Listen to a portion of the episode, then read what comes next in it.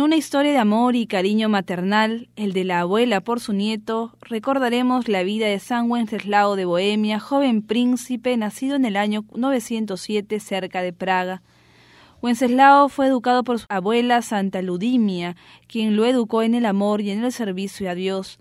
Su padre, el rey de Bohemia, murió cuando él era solo un niño y su madre, al poder, reinó bajo la influencia de la nobleza pagana con una política anticristiana y secularista. Ante esta dramática situación, su abuela trató de persuadir a Wenceslao para que asumiese el poder y defienda así el cristianismo.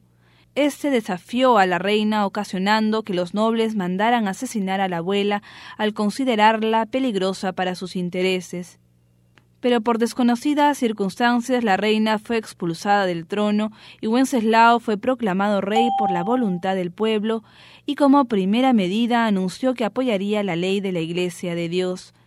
En su reinado instauró el orden social e impuso severos castigos a los culpables de asesinato o por ejercer la esclavitud.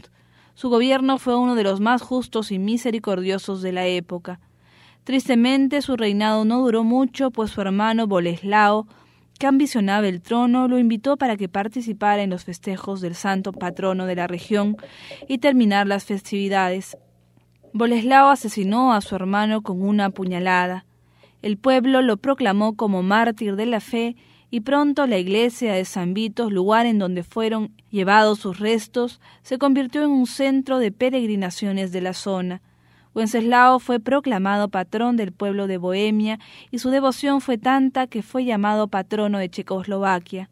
Pidamos hoy a este santo que intercede por tantos gobernantes que día a día aprueban leyes en contra de Dios y de la naturaleza del hombre, para que se conviertan y gobiernen como deben hacerlo, con respeto por la dignidad de las personas y sobre todo por la libertad de creencia y el respeto por todos.